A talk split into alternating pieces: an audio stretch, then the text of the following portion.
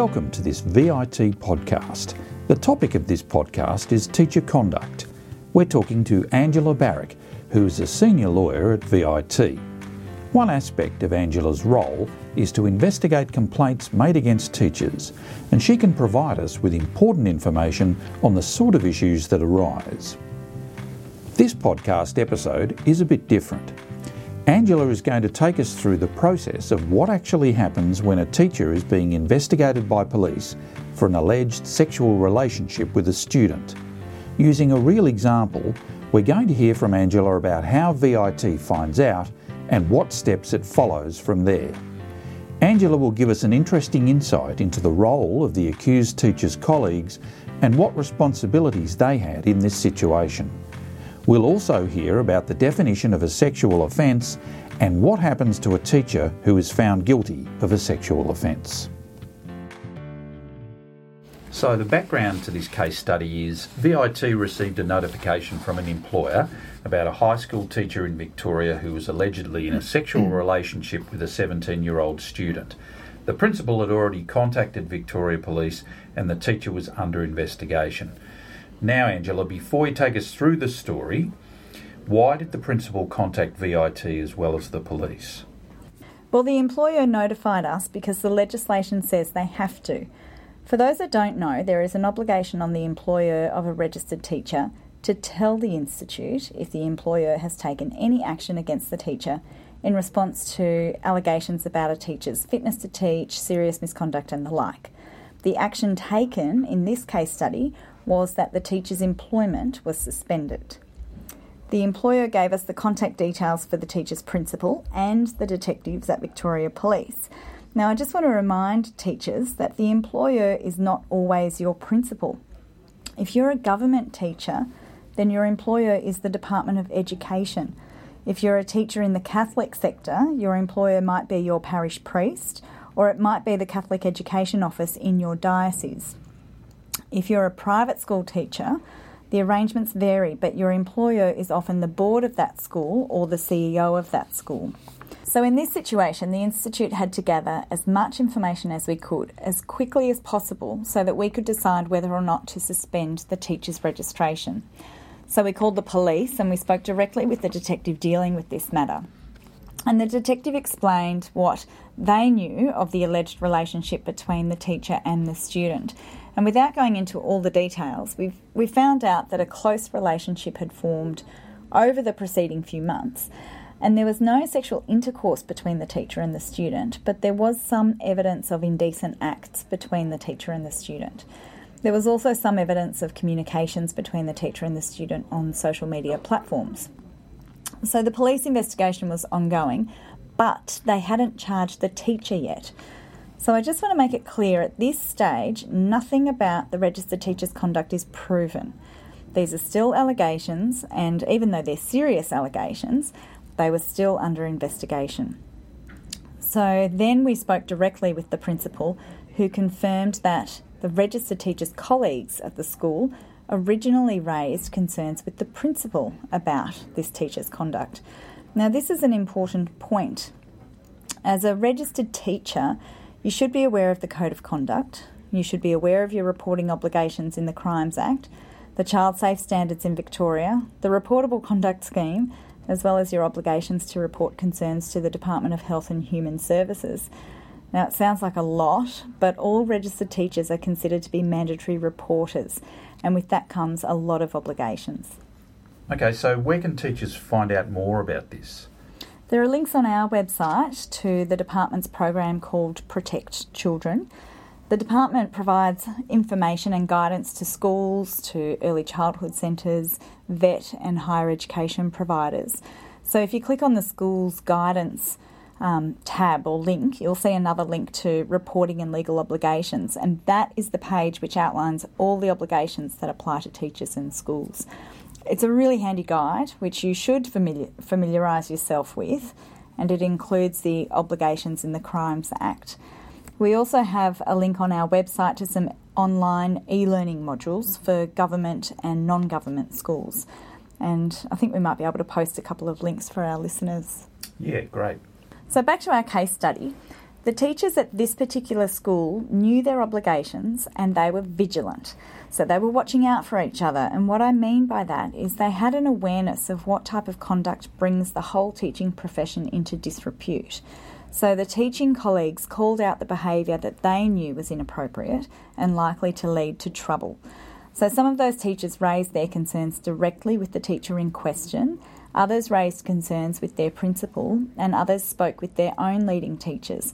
And at this point in time, the Institute did not know about this situation because it was all being managed at the school level. But what we know now is the conduct between the teacher and the student, it was inappropriate and it seemed to be escalating. And then disclosures were made. It was that classic situation where a friend told a friend who told a grown up who then notified the school. Okay, uh, so what happens next? So once we had enough information to assess, the Institute decided to suspend the teacher's registration on an interim basis. And that was because the teacher posed an unacceptable risk of harm to children, and we commenced an investigation off the back of that. So, even though we have the power to do this, it's a decision that is not made lightly. So, at this point, the teacher was not allowed to teach anymore, whether the school was going to let them or not. And this is because if you're suspended on an interim basis, you're not allowed to be in any classroom. So, the police investigation continued while we reassess the teacher's interim suspension every 30 days, which is what's required under our legislation. So every month we would reassess any developments in the investigation, we would liaise with police, and we would progress our own investigation into the matter. Tell us a little bit about how we liaise with police. Okay, well, liaising with the police is something the Institute does on a regular basis. Some teachers might not realise this, but all registered teachers in Victoria go through the Victoria Police database every week. So we get a report every Tuesday which tells us which registered teachers are the subject of an investigation or a pending charge, who has been charged, and what they've been charged with, and even what the court outcomes are. So, to put it into perspective, with this case study, the Institute knew the teacher was being investigated, but the following week we received the official report from police which confirmed that the teacher was the subject of a pending charge. A few months later, we were notified that the teacher was actually charged and what they were charged with, and that was committing an indecent act with a 17 year old in their care, supervision, or authority. So, this development opened the door for a different type of suspension. So, when a teacher is charged with a sexual offence, the Institute can suspend their registration on an ongoing basis. But this only happens if what you're charged with falls within the definition of a sexual offence in our Act. And that Act is the Education and Training Reform Act. So if we suspend your registration on an ongoing basis, we don't reassess the suspension every month. What we do instead is wait for those charges to be dealt with in court. So if, for example, the charges are dismissed in court, or someone is acquitted of those charges after a court hearing, then the suspension might get lifted. I should clarify though, that doesn't mean it's the end of the matter. It just means the criminal investigation and the prosecution is finished, but we can still investigate the criminal allegations ourselves. We just do it a little differently and we focus on whether the code of conduct has been breached. But I want to talk a little about the definition of a sexual offence in our Act. It's a long and technical definition, and I'm not going to read it out word for word, but it basically includes all sexual offences against children, grooming, child pornography offences, and even encouraging a child to engage in sexual activity. It also includes sexual offences found in Commonwealth legislation, such as trafficking in children, transmission of child pornography across state borders and internationally, and use of a carriage service to supply or obtain child abuse material or to procure or groom a child. So, once upon a time, these Commonwealth offences were not included in our definition of a sexual offence, which meant it just took a little longer to take regulatory action against some registered teachers. But now that definition is wider, our regulatory action is more immediate.